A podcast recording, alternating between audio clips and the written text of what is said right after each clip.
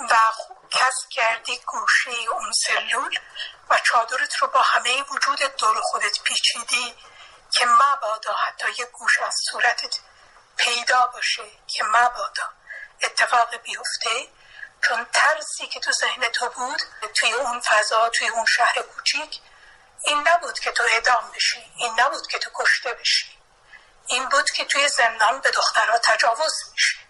و این ترسی که تو باید آبروی خانواده رو، آبروی خودت رو نگه داری و به هر قیمتی از اون آبرو دفاع بکنی، بزرگترین شکنجه‌ای بود که تو میشدی. یعنی لازم نبود اتفاق خاصی بیفته. و من هیچ وقت یادم نمیره اون یک ماهی رو که توی اون سلول حتی دراز نکشیدم که مبادا خوابم ببره و مبادا اتفاق بیفته که من قدرتش رو نداشته باشم که از خودم دفاع کنم، در حالی که من نمیتونستم دفاع کنم. من فقط 14 سالم بود. و یا لحظاتی رو که به تخت بسته میشدی در انتظار شلاق و حالا نگران بودی که مبادا اتفاق دیگری بیفته، چون شلاق تحملش خیلی آسان‌تر بود، هیچ اشکالی نداشت. ولی اون لحظاتی که تو دستت بسته بود، تو هیچ دفاعی نداشتی. زنان بی‌دفاع، زنانی که با اتهامات سیاسی در زندان‌های جمهوری اسلامی شکنجه شدند، در اتاقی در کلاب هاوس گرد هم آمده بودند. قریب به 700 نفر شنونده سخنان آنانی بودند که می‌دانستند آنچه می‌گویند ضبط می‌شود و در اختیار رسانه‌ها قرار می‌گیرد. بیان تجربیات این زنان نشان می‌داد که تهدید، توهین، شکنجه، آزار جسمی و جنسی زنان در تمام سال‌های پس از انقلاب در زندان‌های ایران بر علیه زنان روا داشته شده. رفتاری که نرگس محمدی آن را روندی سیستماتیک برای تحقیر و آزار زنان می‌داند. مریم، فعال دانشجویی که در سال 92 زندان را تجربه کرده، چنین گفت: راستش هنوز برای من خیلی سخت صحبت کردن است. تجربیاتم به خاطر اینکه یه زخم بازه که هنوز سمتش رفتن دردناکه، ولی خب خوشحالم که نرگس باعث شد این شجاعت به ما هم سرایت کنه. راستش بازجویی من با این جمله شروع شد که اینجا هتل اوینه و من میتونم تو رو تا صبح اینجا نگه دارم و باید برم و حالا با توجه به اینکه سنم کم بود دیگه نهایت تلاشش رو کرد. مثلا پایین تنش رو میزد به پشت صندلی من، از خودش صدا در می آورد و این هم به من مشتبه شده بود که این قرار هست که به من تعرض کنه. یعنی چیزی که توی اون فشار بازجویی دائم توی ذهن من میگشت این بود که من دائم منتظر بودم که این اگه کمی پیش بره من صندلی بلند میکنم میزنم تو سر این آدم و اصلا برای مهم نبود که بعدش چه اتفاقی میفته. اما تجاوز تنها هراس زندانیان نوجوان نبود، خونریزی ماهانه کابوس زنان زندانی سیاسی است.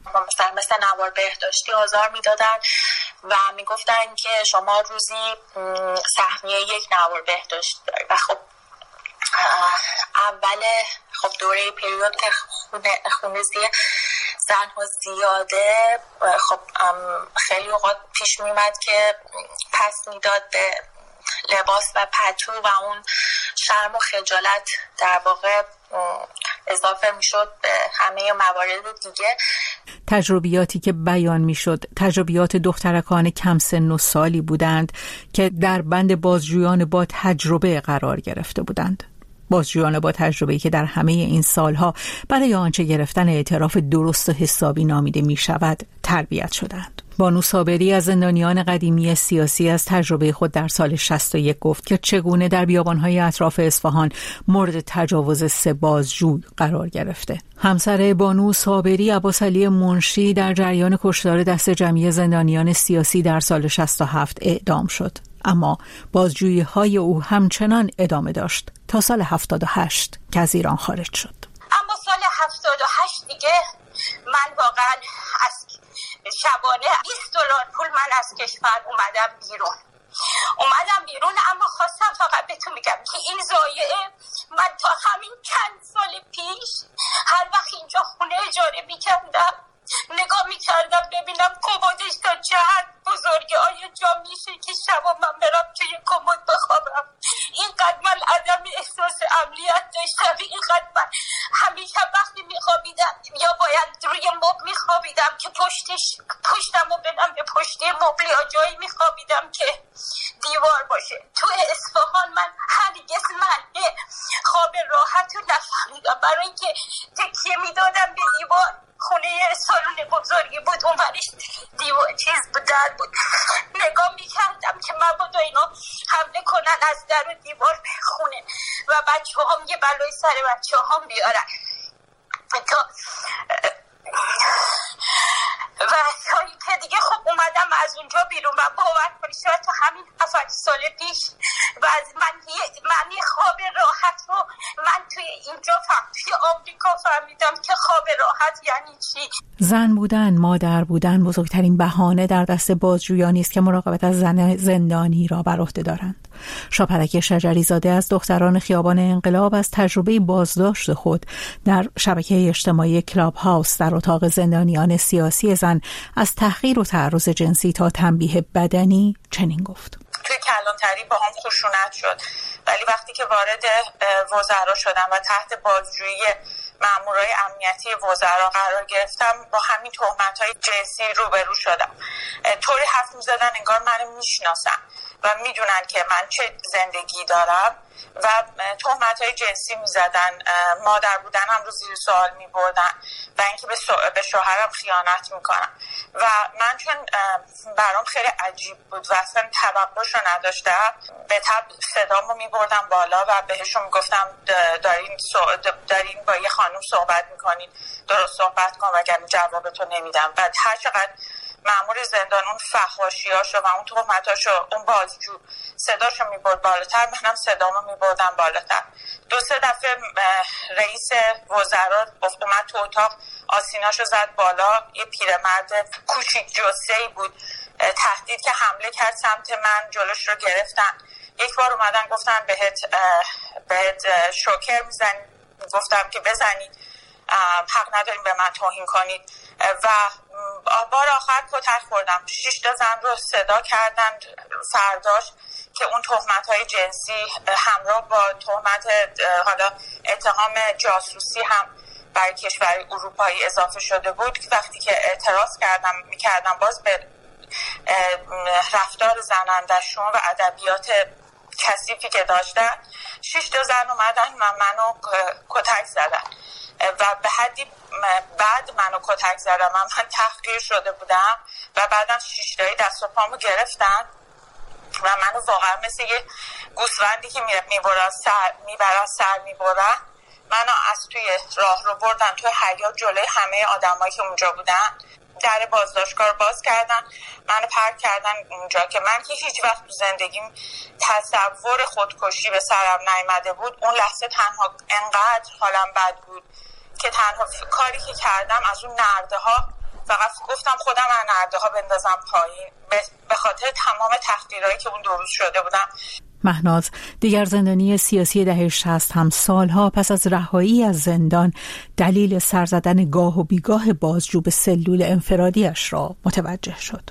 ماه رمضان بود و بازجوی من هر موقع که دلش می‌خواست در نیمه شب حتی وارد سلول انفرادی من می‌شد و ساعت‌ها حرف می‌زد، علاوه بر در واقع موضوع چارچوب موضوع پرونده من، راجع به مسائل غسل و مسائل اینجوری حرف میزد. یعنی اون چیزایی که تو رساله در رابطه با اینکه چه غسل‌هایی بر آدم‌ها در چه زمانهایی واجبه و من اصلا واقعا نمی‌فهمیدم تو اون سن و سال که اصلا واقعا معانی اینا رو نمی‌دونستم و نمی‌دونستم که چرا اینا رو میگه. و در پایان صحبت‌هاش هم همیشه میگفتش که من هر وقت که میام اینجا و راجع به مسائل با تو حرف میزنم غسل بر من واجب میشه. و من اساسا چون آدم مذهبی نبودم، خیلی آشنا نبودم که اصلا این مقوله چه ربطی با پرونده من داره.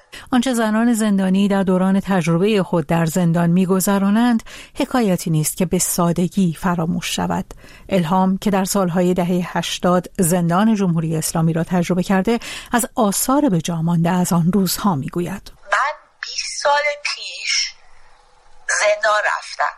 بعد از 20 سال 1 ماه پیش دکترهای ترک تشخیص دادن که اینقدر صدمه‌ای که به من خورده اینقدر عمیق بوده که تا اعماق مغز من رفته و اینها مجبورن از اعماق مغز من رو درمان کنن بیاد بالا.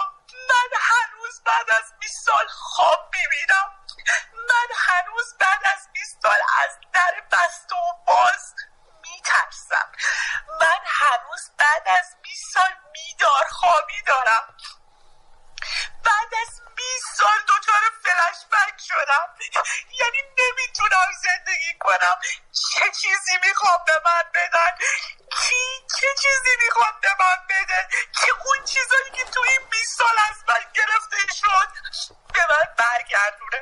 و از همه بدتر میتونید چیه؟ از همه بدتر اون تجاوزه نیست، از همه بدتر زندگی بعد از تجاوزه نیست، از همه بدتر اون قسمتیه که تو احساس کنی که مقصر بودی، مقصر این که هر اتفاقی توی این 20 سال برای عزیزات افتاده مقصر تو بودی.